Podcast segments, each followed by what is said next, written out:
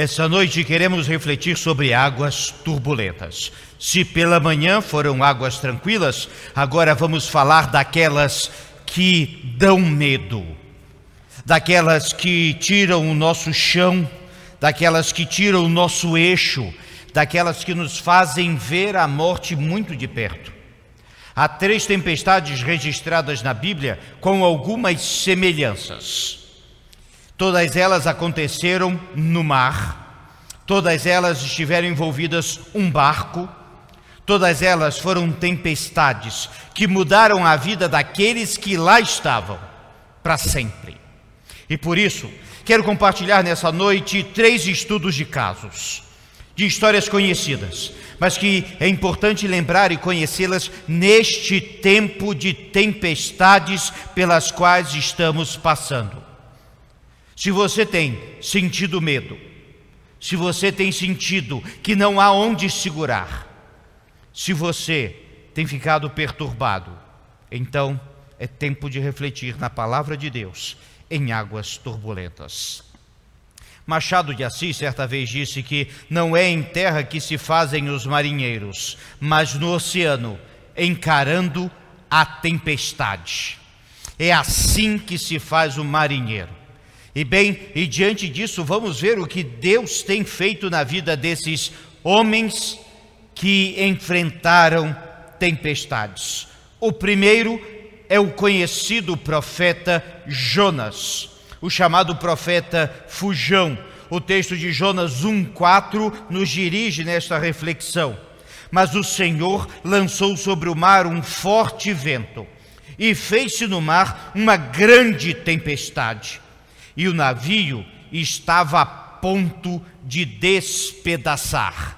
Lembro que o navio daquele tempo não havia grandes qualidades tecnológicas e era muito comum os acidentes. Pior ainda diante das tempestades, por causa da força do vento, da força das ondas, dos raios que caíam em alto mar e assim sucessivamente. Aconteceu com Jonas, para relembrar a história, Jonas foi convocado por Deus para uma missão: ir a uma cidade pregar o arrependimento. Bem, Jonas resolveu fugir. Mas ele não fugiu para perto. Ele fugiu para uma cidade 800 quilômetros distante de onde ele deveria ir.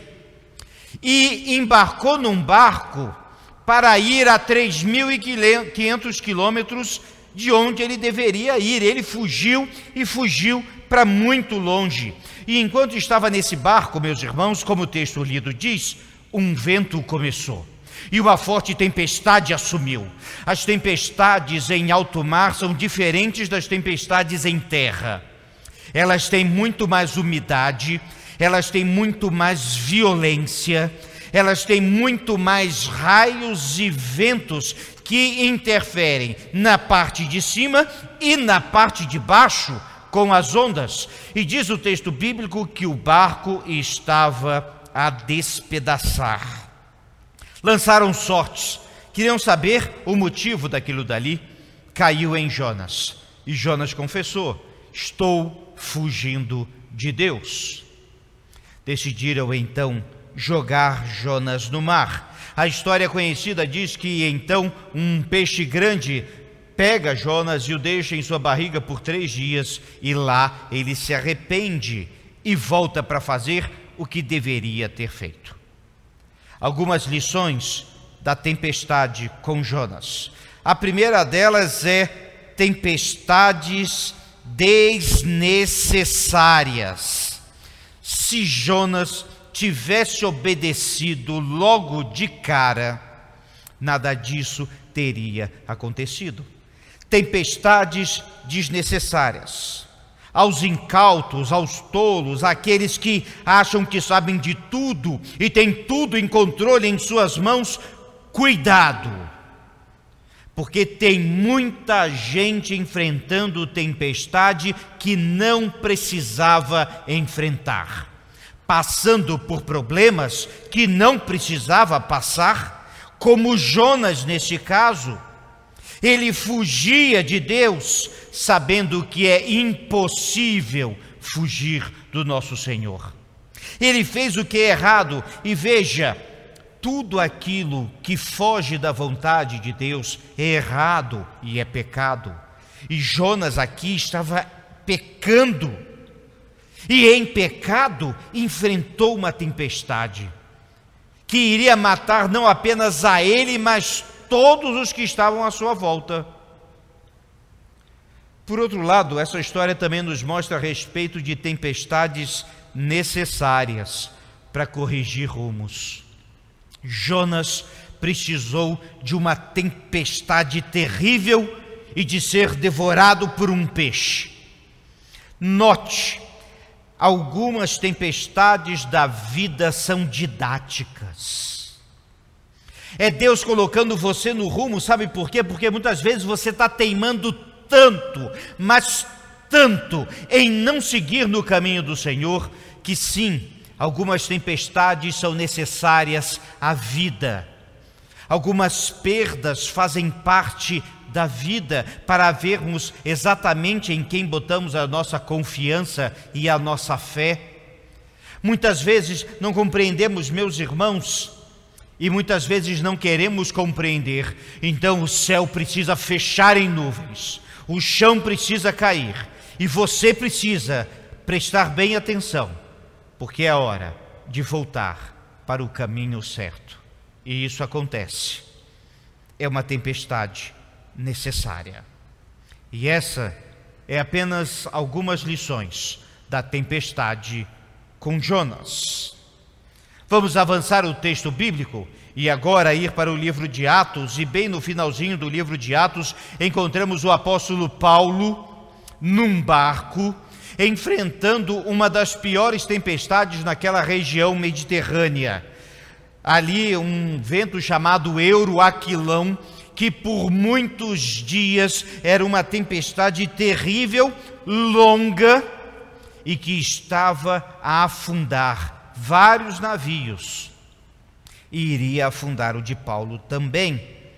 Atos 27, no verso 20, diz o seguinte: e não aparecendo havia já alguns dias nem sol, nem estrelas, caindo sobre nós grande tempestade, dissipou-se, afinal, toda a esperança de salvamento. É interessante quando a gente vai ler esse texto e diz que o céu se fechou numa tempestade, e diz assim: e dissipou-se.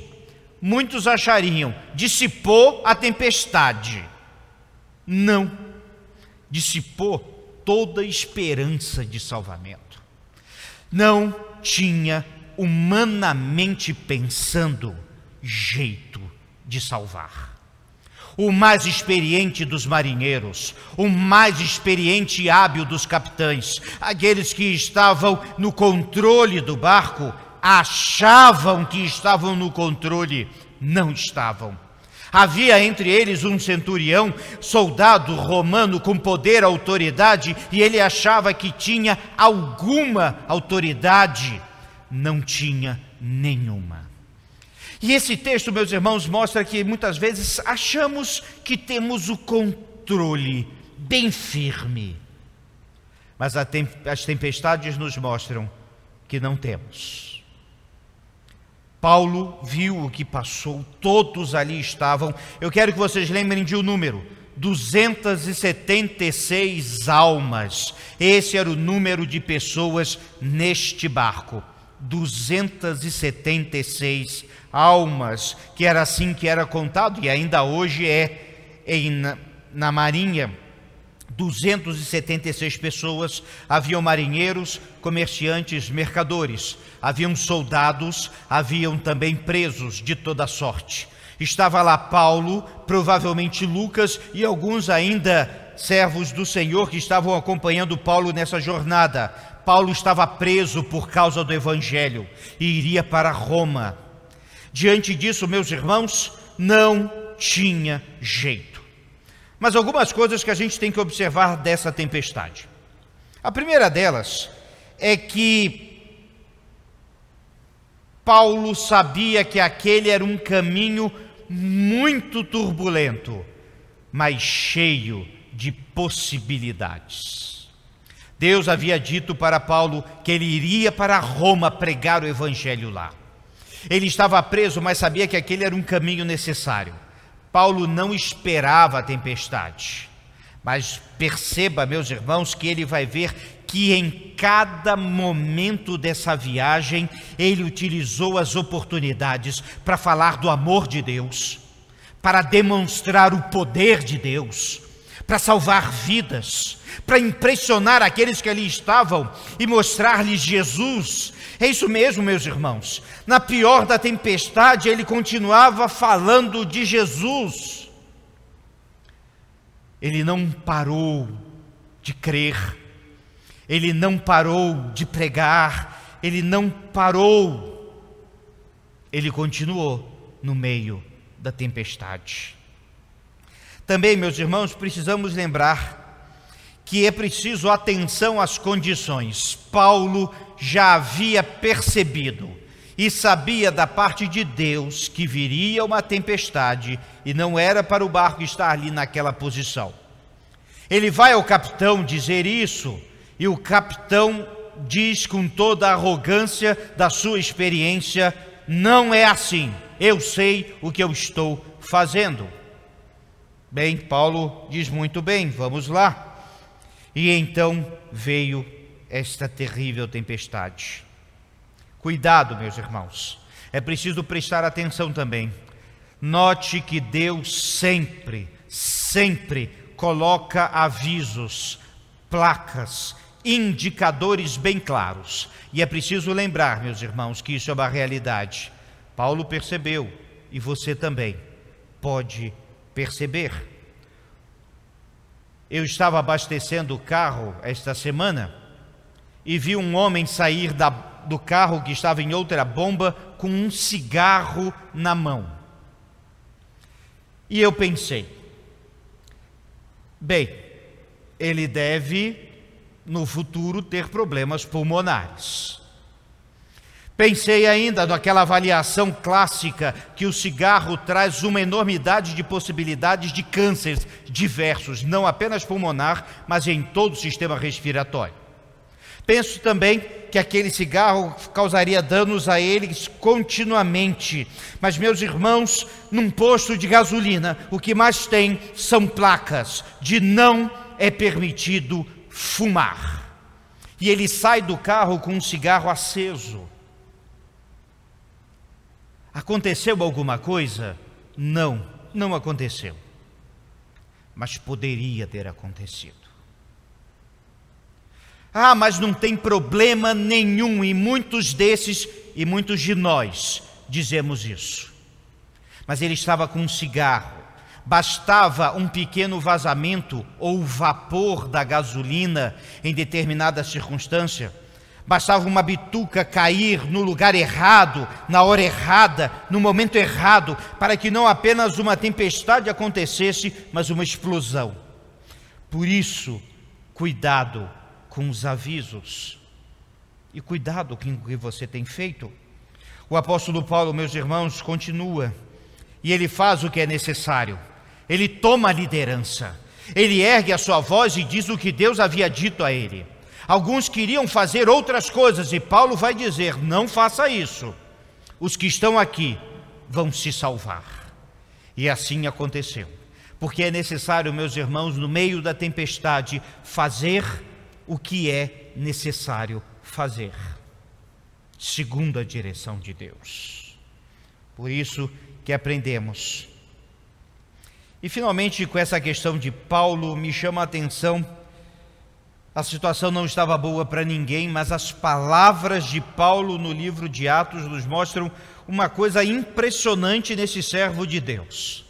Ele estava sereno. Ele estava calmo, as suas palavras são de orientação, as suas palavras são de consolo, as suas palavras são de esperança. Paulo estava sereno. Eu sei que é difícil. E eu sei que é horrível de ouvir, fique calmo. Mas no meio das tempestades, é preciso ter serenidade para agir. Que o Senhor nos ajude a consegui-la. A terceira história, tão conhecida quanto todas as duas outras que falei. Mesma coisa, um barco, mesma coisa, uma tempestade. Diferente desse caso é quem estava no barco. Estavam doze apóstolos e Jesus Cristo. Jesus Cristo estava descansando de um dia árduo de trabalho e os apóstolos, muitos deles pescadores e, portanto, marinheiros, acostumados com o barco e com o mar, estavam no controle daquele barco. Era uma pequena embarcação galileia muito comum naquele tempo ela não tinha muitos recursos, mas eram recursos suficientes, porque a extensão do mar da Galileia não era tão grande assim. Mas, meus irmãos, calhou de cair uma tempestade como eles nunca viram na vida. As tempestades no mar têm outras características curiosas, além do vento intenso. O barco, ele não permanece estático. Ele vai ao segundo as ondas. E na realidade, numa tempestade, ele começa a literalmente saltar na água, sendo jogado pelas ondas e jogados no mar, jogados pelas ondas e jogados de lado, um ao outro lado. E assim, meus irmãos, no movimento onde se perde completamente a noção de estabilidade, onde se perde a questão do segurar aonde e como e nesta ocasião a água começa a entrar no barco. E conforme a água vai entrando no barco, meus irmãos, e o texto bíblico vai dizer isso aqui em Marcos 4:37, quando nós encontramos então escrito: Ora, levantou-se grande temporal de vento, e as ondas se arremessavam contra o barco, de modo que o mesmo já estava a encher-se de água. Mas essa história tem algo de extraordinário. Jesus continuava descansando, os apóstolos desesperados. Essa é a palavra. Desesperados. E essa é uma palavra que eu tenho ouvido muito nos dias de hoje. Desespero. Falta de ar, falta de vagas falta de circunstâncias, falta de possibilidades. Aqueles apóstolos estavam com todas essas faltas também, mas Jesus estava lá com eles. Bem, Jesus então enfrenta o medo e ensina aqueles apóstolos que não há nada a temer. Jesus enfrenta a crise, sim, e vai resolver a situação que precisava ser resolvida. Jesus vai enfrentar a tempestade e, como Senhor de todas as coisas que é, Ele pode, e naquela ocasião disse: sossegai. Estendendo o mar, e eu só consigo vislumbrar, meus irmãos, a cena dos apóstolos vendo Jesus Cristo chegando bem na frente do barco e para a tempestade para o mar dizer: sossegai. E acalmou o vento, e as nuvens se dissiparam, e o mar acalmou. Meus irmãos, medo de coisas humanas, pare com isso. É preciso saber, crer e confiar. Jesus no barco. Alguns dizem que essa é a chave da vida. Mas eu quero convidar você a uma outra reflexão sobre este texto. Não convide Jesus para estar no seu barco. Entre no barco de Jesus. Há uma diferença aí. Muitas vezes temos os nossos planos, o nosso jeito, a nossa situação e a gente diz assim: Senhor, vem cá e me abençoa. O convite que eu vejo nesse texto é diferente. É eu ver onde Jesus está, onde está o barco de Jesus, e é no barco de Jesus que eu quero estar.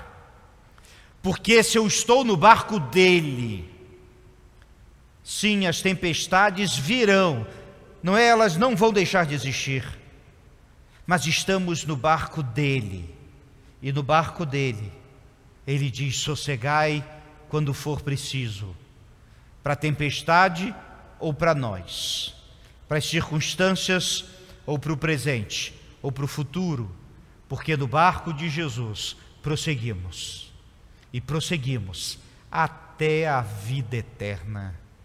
E eu pergunto: em que barco você está? Max Lucado disse: não é a ausência de tempestade que nos distingue, e sim quem descobrimos na tempestade. Um Cristo imperturbado, um Cristo que mantém teve em todo o tempo a paz, a serenidade e o poder para dizer: sossegai. Por isso, meus irmãos, nessa noite, eu quero fazer um convite a você. Na realidade, um convite a todos nós. Olhe para cima.